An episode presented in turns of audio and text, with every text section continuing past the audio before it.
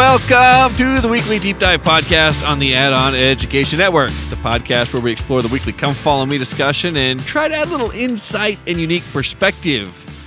I am back, your host, Jason Lloyd, oh, here in the studio goodness. again with my friend and this show's producer, Nate Holding the Line Pfeiffer. Holding the line, baby. What's up? Thanks, Nate, for covering for me. Not my pleasure. Glad you're back, buddy. Oh, I, it was it was a good opportunity. It, I'm glad I'm back too. We uh, we were down in Florida Nice. and um, uh, trying to think Saratosa. Went to soccer and uh, watched watched my son play a few games there, and down to Old Venice where we stayed for the, the right. three days. Fun trip. Awesome. Yeah. This week's episode, we're going to be covering the family, a proclamation to the world. Uh, this is our second to last episode for the year. And then we have a Christmas message next week to wrap everything up. So the family, proclamation to the world is is pretty awesome because it's modern revelation that we get to talk about. And, and when I say modern, I mean yeah, most of Doctrine and Covenants is relatively modern, but it's not 1995 modern. Sure. Like this is our our deal, right? So President Oaks, and, and this was an interesting statement that he said. I find it quite powerful. He says, quote, I believe our attitude toward and use of the family proclamation is a test for this generation. Mm. I pray for all Latter-day Saints to stand firm in that test. I love that. And as you read the proclamation, it's easy to see how this could be a test. Yep. President Eyring taught that families, quote, give God's children the best chance to be welcome to the world with the only love on earth that comes close to what we felt in heaven parental love. And I love what Eyring is saying here when he's saying that this gives God's children the best chance to be welcomed to the world with the only love on earth that comes close to what we felt in heaven. And it's not saying the only chance. There are obviously parents that love their kids in in in maybe a less uh, and not the ideal family. Right? You can feel love, you can have it. He's not saying that you can't. He's just saying that this is the best chance. And and I look at the family and I know this this is hard because not everybody has an ideal family for for various reasons for whatever the case may be and maybe they want an ideal family and maybe this is a subject that is sensitive and hard for them because it's something that they have wanted for so long and to say that it is ideal i think is still very important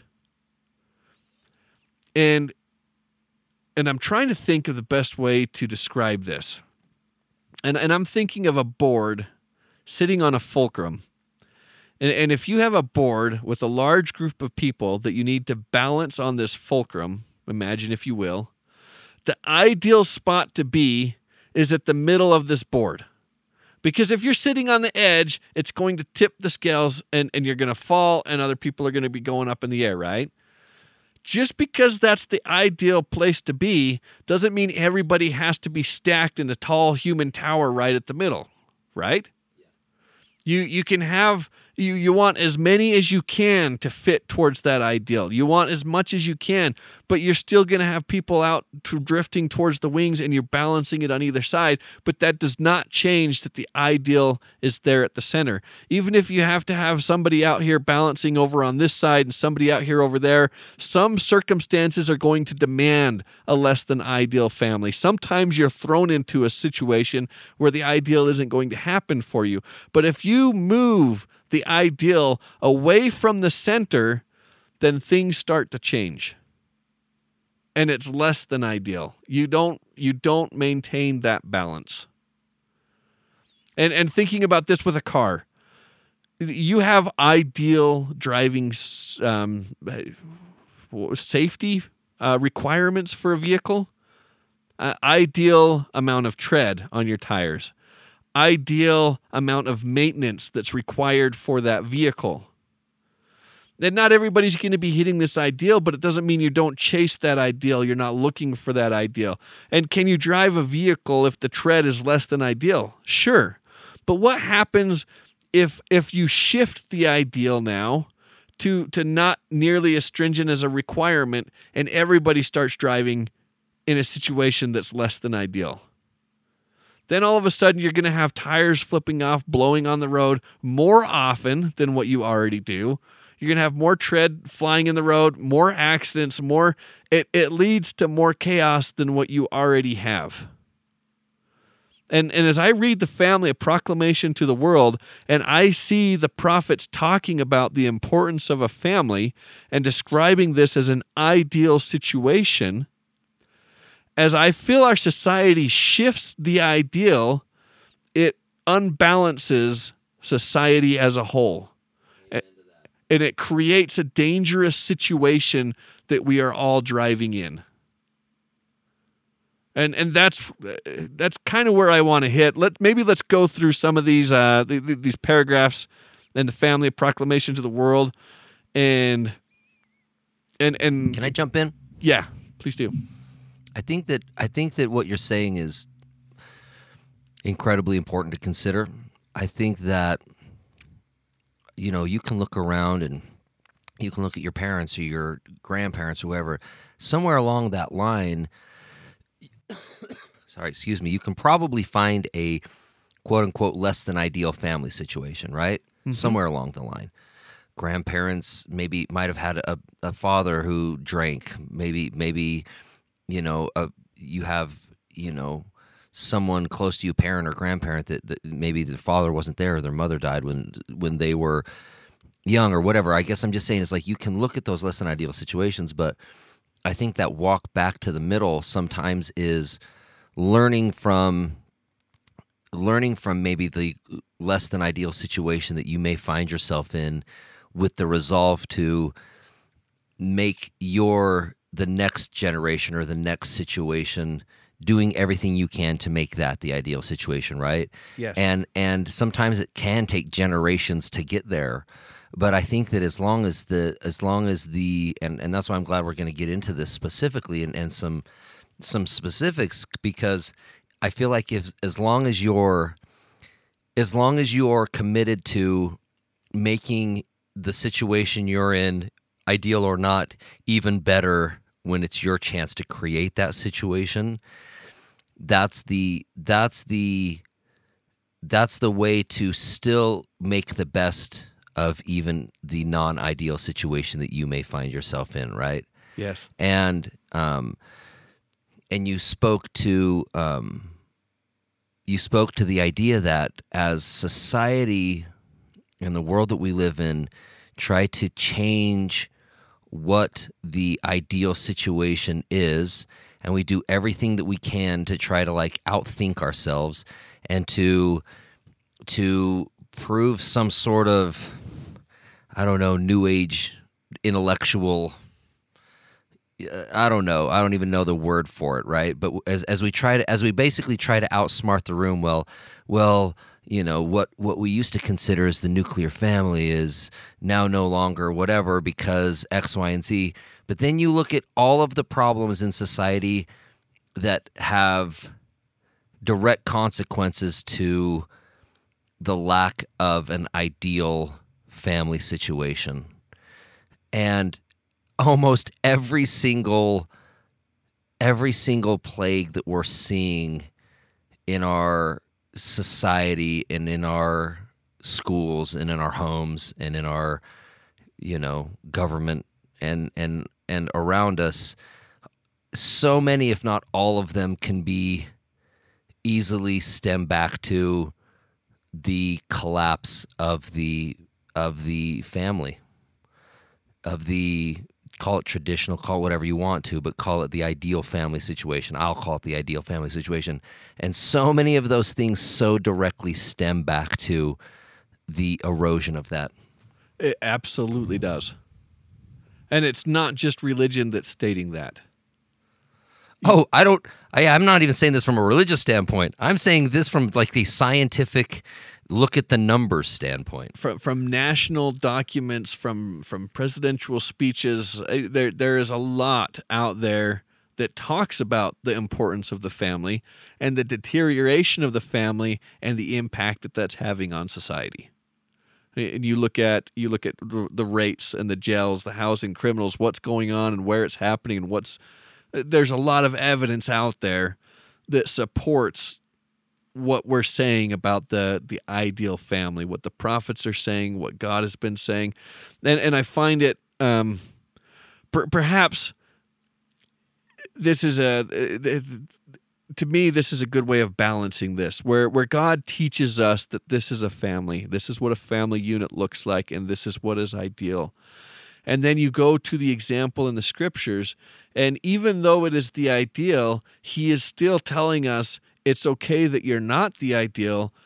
I just want you to push for that ideal and and not to change the ideal. Work for that because I want you to name one family in the scriptures that was an ideal family. One family that was a cohesive family that worked. I don't I don't think you can. No, I mean they all had their they all had their issues. I mean, we want to start with um, Adam and Eve, Sure, and and well, we'll be there. right right off Right off the bat. Cain and Abel. And you, you want to talk about Abraham sacrificing his son and the weird things that go on there, and and the the wife Or his gets- dad, or Abraham's dad sacrificing him. Mm-hmm. And Jacob, his twelve sons, when they they, they decide to sell one of his into How slavery, about Jacob and his own brother uh, Jacob and Esau, having to trick his having to trick his dad with the help of his mom? Lehi and Sariah, and, and talking about Nephi and the brothers wanting to to kill him. Yeah, I mean, the, the scriptures are full of examples of families that just aren't hitting the ideal. Not not to say that. Hey, I mean, here here is the expectation. Here is what you're striving for.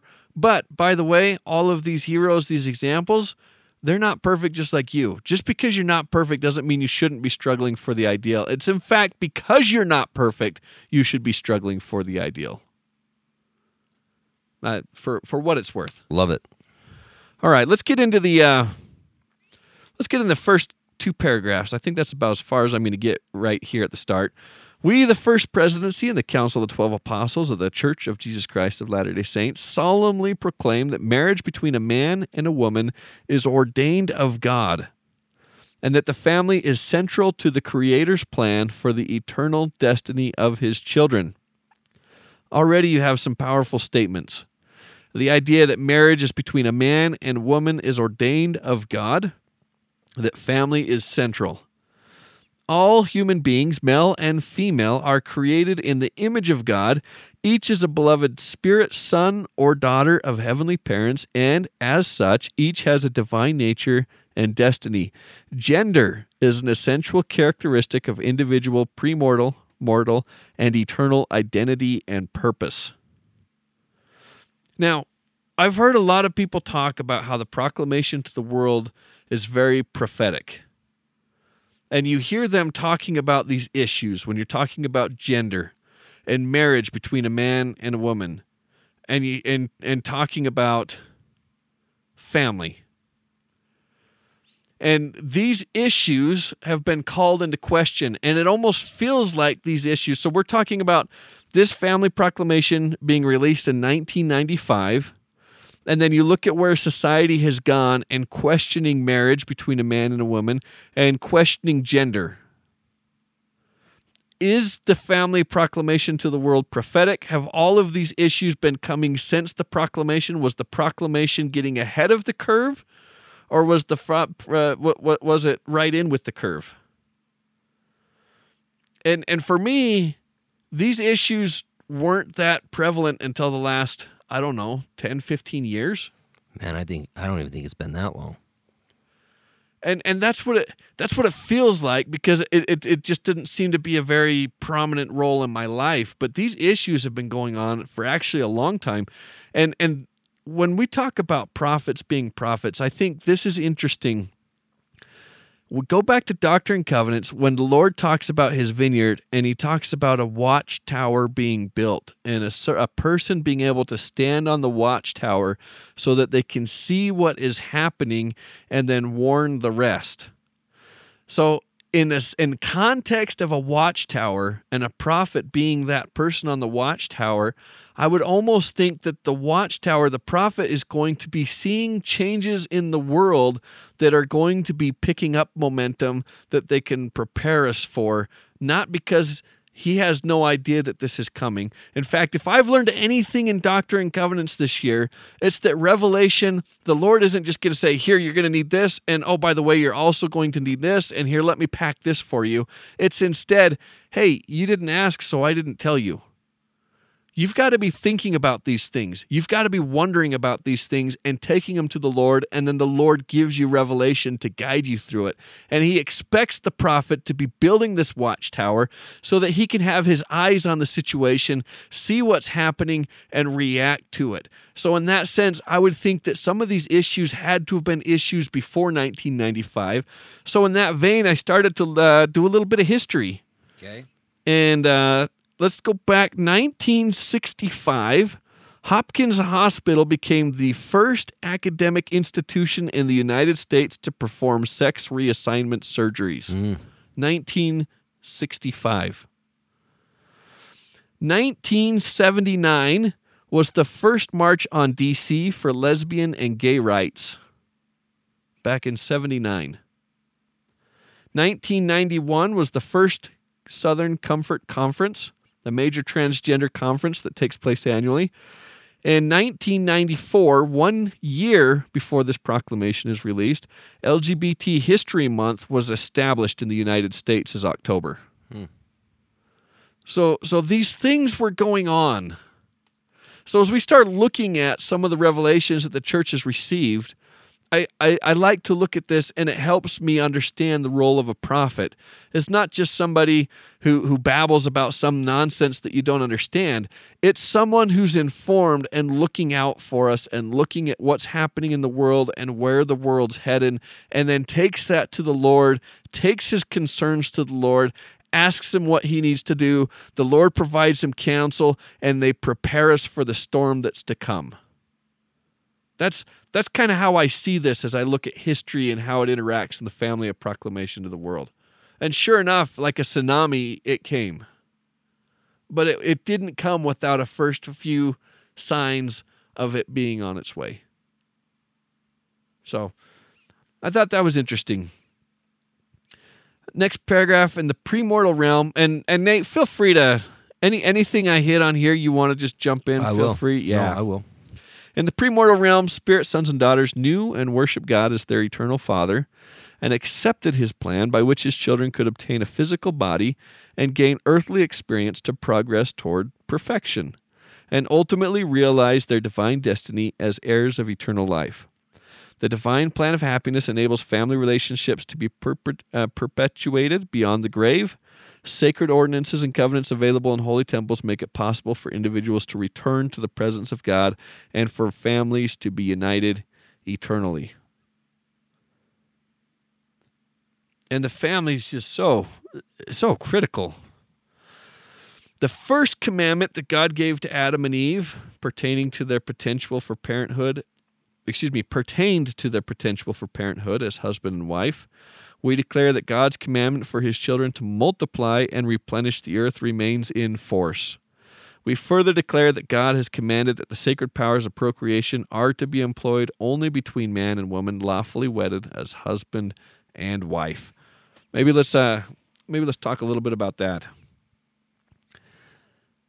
The very first commandment not not love God, not love your neighbor.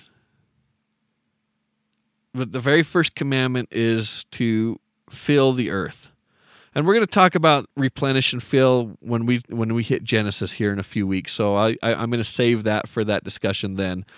But the idea that his his his commandment, the first commandment he gives, is to have children. There's been a lot that almost demonizes the, the idea of, of, of intercourse and having children and and that children are conceived in sin because it was a sinful act that brought them into this world. And and it's interesting to me that something that's so sacred so special and so powerful it, it's almost because it's so sacred so special and powerful it, it gets attacked and and and twisted and turned. And i don't i don't know of anything else in this life that is is as distorted or perverted as the idea of filling the earth of of having kids. Sexual sin and, and, promiscuity i mean obviously that, that that's been something that's been raging since the beginning of time. But not just that but the attack on families the attack on having children the idea of population control. And the was it the 60s 70s you had uh, the, the the professor that wrote the population bomb about how the whole world was doomed and going to come to an end within 30 years because of overcrowding and overpopulating and this bomb that they they prophesied so you want to talk about prophets who are looking at things that are happening in the world and say hey by the way I see this coming. Families are critical, and you need to have more children. And then you have these other people, this professor, for example, and he's not standing alone, who looked at the conditions of the world. And rather than taking it to God and saying, hey, this is concerning, what do we need to do? They, they, they're, they're more wise than God and say, hey, the whole world is going to end. Prophesying that the world is going to come to an end within 30 years from overcrowding. So fast forward 30 years, 40 years, 50 years, and the population bomb is diffused. Not only not only is it diffused, but there's it's almost uh, in some places I think swung so hard the other way that, that they're encouraging people to start having more children. Like I know, I think what was it China or something even like that. It's the new crisis. For the very first time in, in our history, the world population shrunk over the last year. That's crazy. The world population has shrunk. It's it's a huge problem uh, in Italy. It's a it's a problem in China. It's a problem, problem in here, the United States. Yeah, I was gonna say Elon Musk was was out there telling us to save the culture. We all need to start having kids again. So, if we want to if we want to point fingers and say who's a false prophet, we had one prophet that said, hey, we're looking at this situation, we're looking at things, and the solution is God's command to have kids hasn't gone anywhere. We need to keep having kids. And man stands up and says, I am a prophet. The whole world's going to end within 30 years if we don't stop having kids. And and that, that that to me is it's fascinating because he thought that they would all starve to death. And if you look at population, it grew faster than what he predicted. But you look at starvation and it dropped exponentially. Advances in agriculture, advances in technology, and and and instead of having this population where everyone is starving to death and there's not enough food and everyone's withering away, you have a larger problem today with obesity than starvation, with excess, with diabetes, with all of these problems that come with too much. So I, I look at what the world is saying and what the world is predicting, standing in the place of a prophet, building their watchtowers, looking at what's happening in the world and warning us. Then I look at the prophet doing it, and and uh, what what's the statement? The wisdom of God sometimes seems like foolishness to man, but the single greatest lesson we can learn is that when God speaks and a man listens, that man will always be right. So that that to me is interesting. We declare the means by which mortal life is created to be divinely appointed. Note that they're not saying we declare that childbirth is divinely appointed, we declare the means by which mortal life is created is divinely important. Mm. I think that's an important distinction. Very much so. intimacy is not something that should be frowned upon. It is divinely appointed. We affirm the sanctity of life, and it's important in God's eternal plan. Husband and wife have a solemn responsibility to love and care for each other and for their children. Children are an heritage of the Lord. Parents have a sacred duty to rear their children in love and righteousness, to provide for their physical and spiritual needs, and to teach them to love and serve one another, observe the commandments of God, and be law abiding citizens wherever they live. Husbands and wives, mothers and fathers will be held accountable before God for the discharge of these obligations. You want to know what the final judgment day looks like? Husbands and wives, mothers and fathers will be held accountable before God for the discharge of these obligations to rear their children in love and righteousness, to provide for their physical and spiritual needs, and to teach them to love and serve one another. Observe the commandments of God. You're not going to be judged on whether or not your kid was the fastest runner or the best player on the team or the smartest kid in class.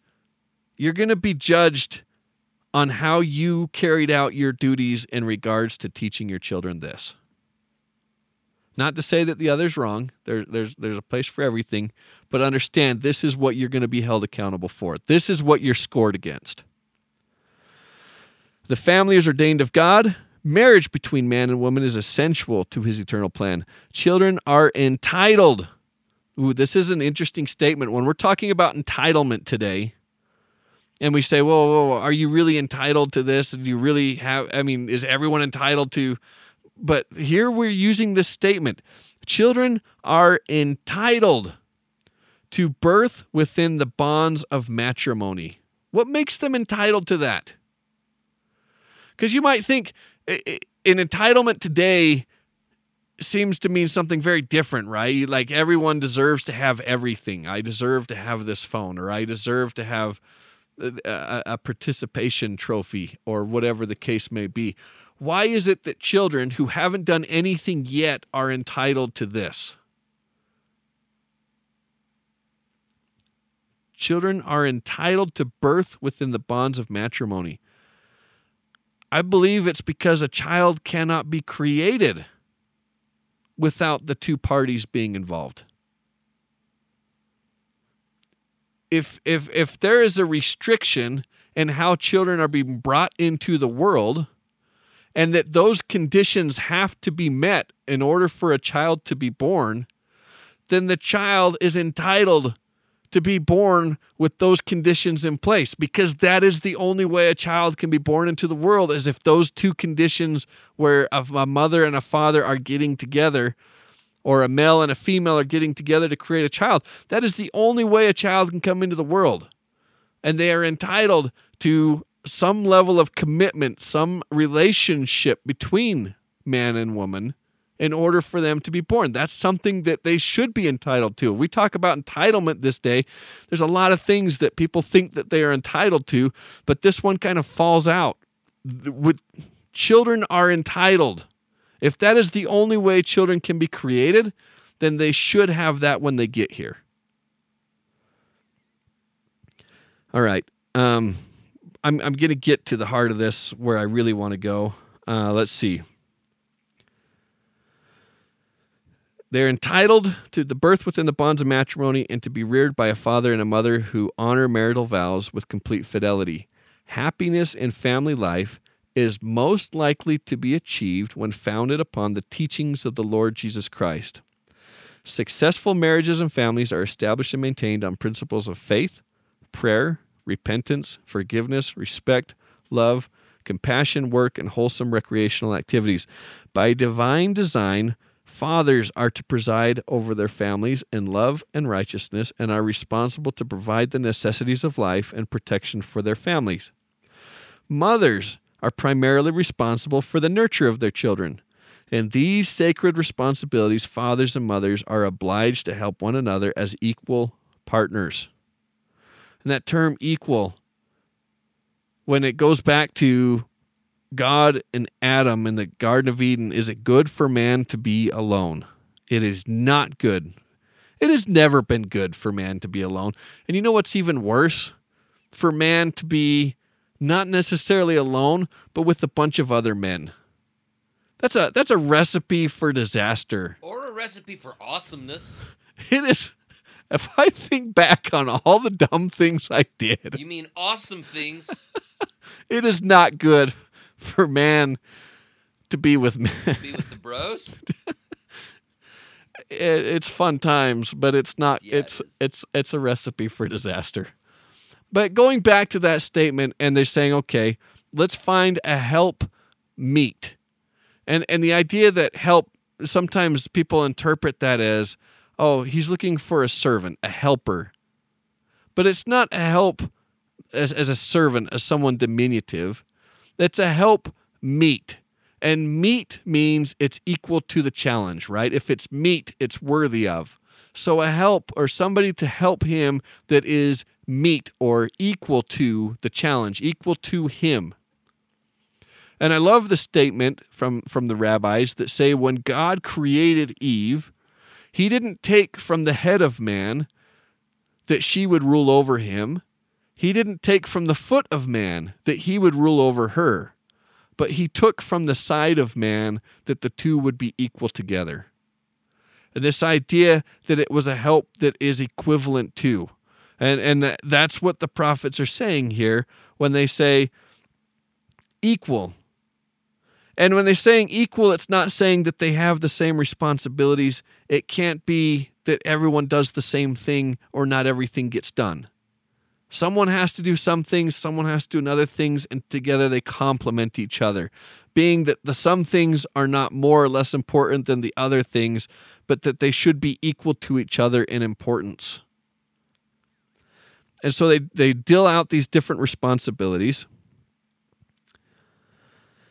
Um, let's see. In sacred responsibilities, fathers and mothers are obliged to help one another as equal partners. Disability, death, or other circumstances may necessi- necessitate individual adaptation. Extended families should lend support whenever needed. And we're going to circle back around to this extended family should lend support. Um, but I want to, this is where I really want to go with this message. This is, to me, the one paragraph that stands out for what it's worth more than any other paragraph in this whole family proclamation. And this is going to circle us right back to the beginning, where uh, I think you want to go, Nate.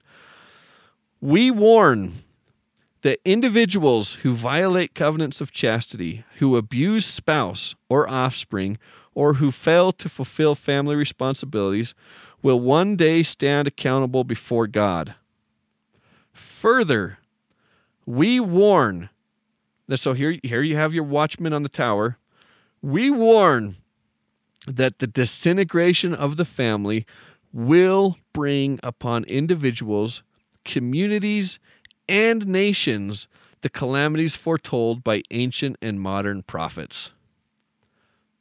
That to me is the most powerful statement and wraps this up. And the disintegration of the family will bring upon individuals, communities, and nations the calamities foretold by ancient and modern prophets. And I think right now might be a good opportunity to look kind of at the beginning when we were talking about what happens when the ideal shifts, that board that's sitting on the fulcrum, if you will. If we're to look at single income households versus double income households, and, in, in a couple of cases, you're going to have double income households where whatever the situation is, that is that is ideal Yeah, for them. Both And- mom and dad are bringing in money. yeah, and that's going to work and that's going to be okay. But in a situation where instead of just a, a few here, a few there, now most of society is chasing after that. You're going to be moving that fulcrum. It's going to be becoming the new ideal. Let me explain from an economic standpoint what I'm talking about.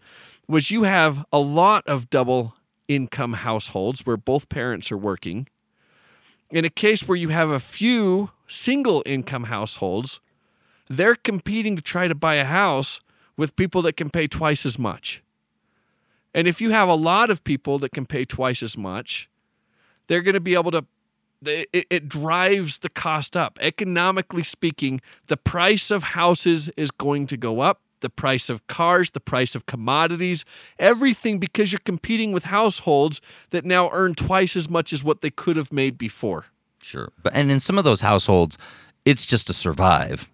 Mm-hmm. Right? Like in some of those households it's just to survive, but even then not all of them are and and for better for worse you're just saying just from just strictly a here's the numbers those things because of supply and demand are just driving the prices up. Yeah and as it drives the prices up then that single income household has to find ways to try to make ends meet and it's going to be pushing them to chase this ideal. How do i get that car? How do i get that house? Maybe we need to consider having the second income or maybe we need and now all of a sudden it's changing the ideal and they're trying to push to the next level. They're chasing this another this new family model if you will. And in saying this i, I want to be careful because I know that there are some houses where you do have to have both people work, and maybe that is a situation like, like I said with this ideal shifting, there's there's a difference between a couple people that have to do it versus a large majority in society are living that way and now everybody else is forced to try to to almost have to do that just to try to keep up and, and make a living. I I'll always just say I don't I don't ever think it's as easy as you know, you anybody can just do this because they want to for instance, you know, I, I, you know, I was lucky enough that when my mom was was working when we were little, she was able to get a job like in the school district, and she was actually able to be super involved in, you know, when when me and my two sisters at the time time were in school, but I also love the confidence that it gave her to have to to be working and to be um, involved in in the community. And she you know got on the city council and she was she was a huge part of the community. And that ended up being such an incredible example to us as kids and um, the work that she's done for the governor of Utah and with helping with education across the state of Utah. I guess I guess I will you know I, I I know what you mean and I and I think that I think that you're saying the same thing which is again in in a perfect ideal world this is probably how it would be you know this is this is how things would be structured. And and I'm glad you mentioned it because I would just say at the same time like I think that me being able to see my mom really like blossom and um, serve and you know basically preach education while she was, you know, going and getting her master's degree and all these things. And and then seeing the confidence that gave her and the happiness that she um, she carried with her because of those things. Uh, that's I didn't I don't feel like I was any less nurtured. I don't feel like I was any less loved. And and in fact, if anything, like it was a it was like the the confidence and and self worth that that that instilled in her very much was an example to us and rubbed off on us and made her a better mom. Yeah, and and I want to be very careful with how I say this. I I'm I'm I'm not trying to say that that no woman should ever work in the workforce. And I'm certainly not trying to justify when a woman does go work in the workforce that she's discriminated against, that she's not paid a fair wage. I, and, and I feel like women have, uh, to a degree, been been oppressed by society uh, for a long time in trying to enter into the workplace. And I don't want anyone to feel looked down upon because they have to go work or because they want to go work and I and I want to be very careful with what my message is and saying I, I, am not trying to say that that is is inappropriate or that that is wrong, but I am trying to say that as society shifts their focus and pushes for more outside of the ideal or maybe diminishes the role of a woman who's at who's at home to say that you're just at home and that, that that's not important. Sure, which people get judged for all the time. Also, like I, you read, uh, just, I mean, don't ever jump on Twitter because it's the ugliest place on earth. But yeah, I, you know, scrolling through Twitter myself, occasionally rolling around in the mud, you you see very weird judgment being thrown towards women who, because of their desire and want to stay at home, not because of any sort of obligation socially or religiously they're just like i this is what i've always felt my calling is. Like my wife one of the first things she said when we were married she's like it's important to me that when we have kids i don't want to have to work and i want to stay home. And I and i mean to be fair i was like cool well i want to do music for a living so i guess we're both going to do what we want to do right? You know like, i guess the idea is like yeah i'll support you in what you want to do and you can support me in what i want to do. And and we've kind of had a I, I guess a fair agreement going into that right?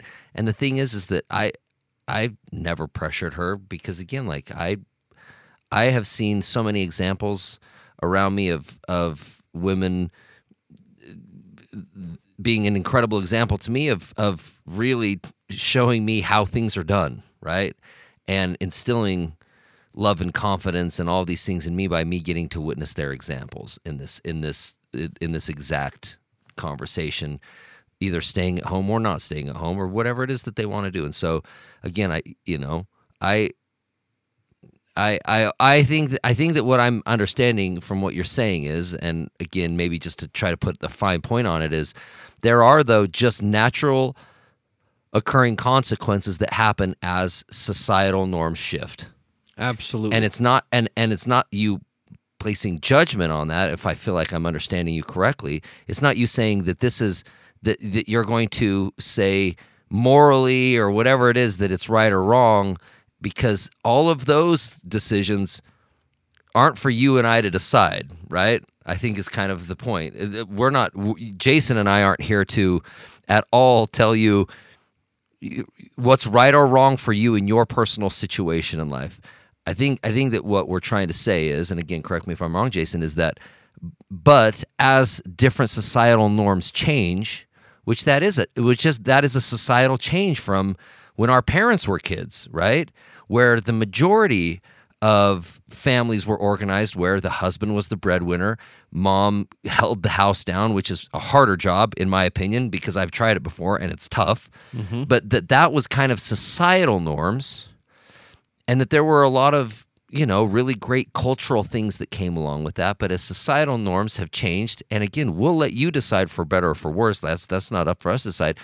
Very natural consequences or changes come along with that like raising house prices and things like that where now if you want to if you want to uh, you know be a single income earning family you're you're it's it's just naturally going to be harder for you to compete in things say like the housing market am, I- am i am i putting a fine point on this correctly or am yeah, i missing appreciate this it. somehow Yeah, absolutely. because the thing is like and I and I think that the only reason I'm reiterating this is because I'm sensitive to this and definitely don't want to ever would would never want would never want anybody to feel like we think that we know the personal situation that's best for everybody. And again, even the ideal family that's that that alone can be such a complicated thing, right? Mm-hmm. And and sometimes I mean, we all know people that have stayed in terrible toxic abusive relationships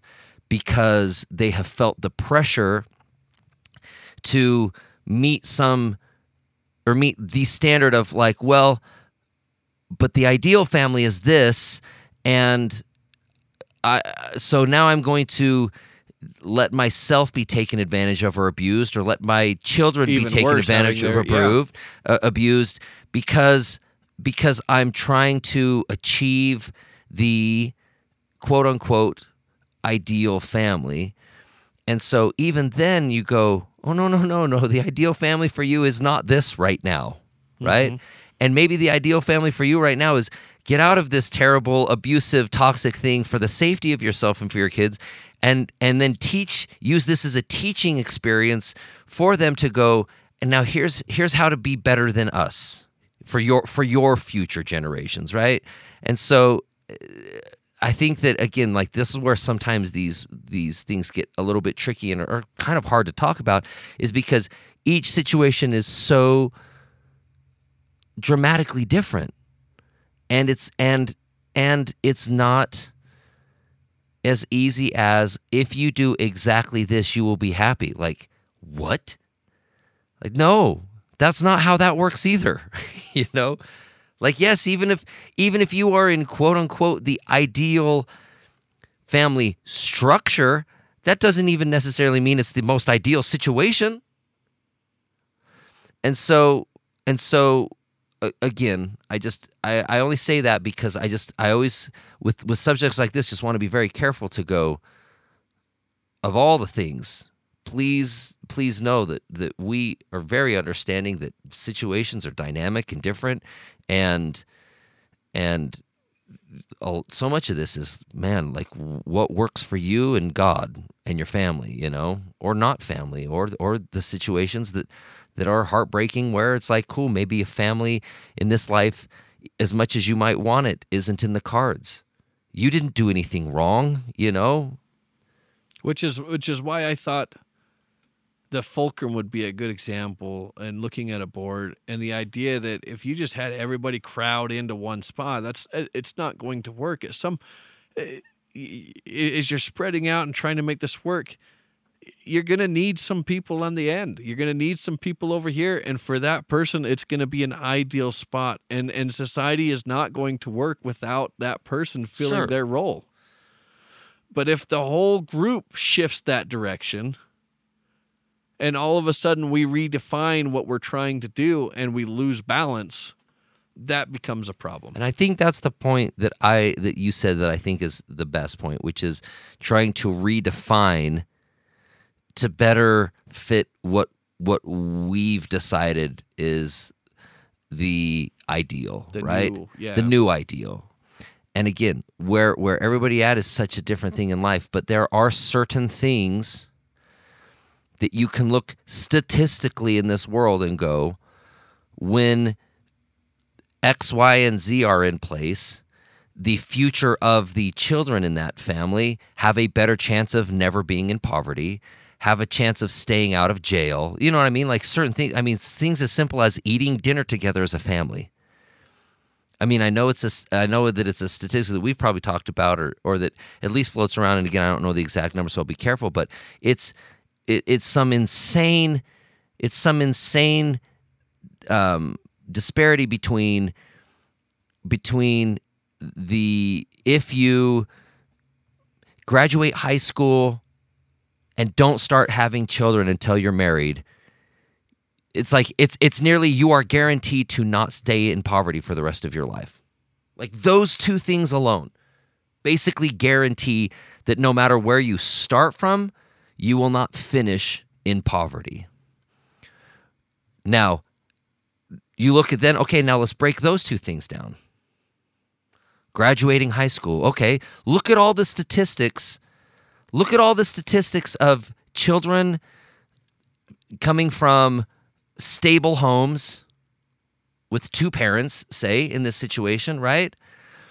Or one parent who's incredibly involved and gives a crap look at the graduation rates no matter what the actual like financial situation is in those situations right look at the numbers of of those students that are that are graduating versus students that that are coming from from maybe a single parent home where the parent is totally not involved and is busy trying to do their own thing or or or whatever it is. And and and maybe in some of those situations you've replaced one of the parents with whatever that is a government subsidy maybe.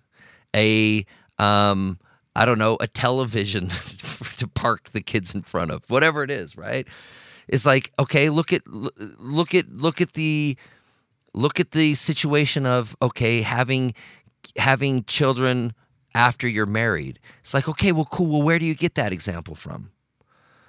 Are there are there certain things in society and community that are telling and encouraging young people that that's not an important thing to do anymore? I mean, I'm asking the question. To me, that's the most obvious yes of anything we've talked about today, right? So you look at the two things that basically guarantee that that you, no matter where you start, you won't finish in poverty, and and those two things alone are once again directly tied back into creating a stable home, a stable family. The, the two most basic things you would think, even those things have been distorted, eroded, corroded, whatever, but would both be so much more easy to accomplish and solve if there was still some sort of idea of creating an ideal family and home. Well, and where they talk about we warn that that the disintegration of the family, that that not following this will lead to the, the calamities prophesied upon communities, nations, individuals. And and taking a community for an example. If you have a community where where say you have one or two broken homes. And, and it talks about being able to have extended family available to support with children.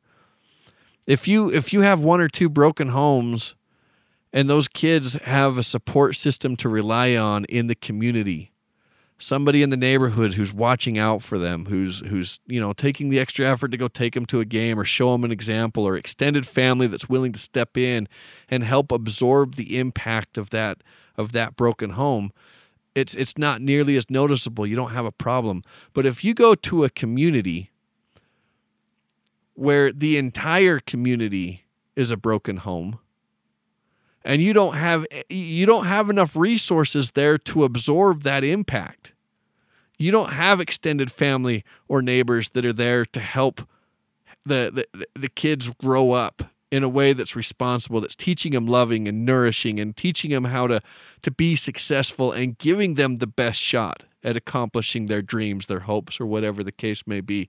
And you look at these communities where the family is destroyed throughout the entire community and you see the devastation. You see high crime rates. You see gangs. You see murder. You see you see the destructions that have been prophesied.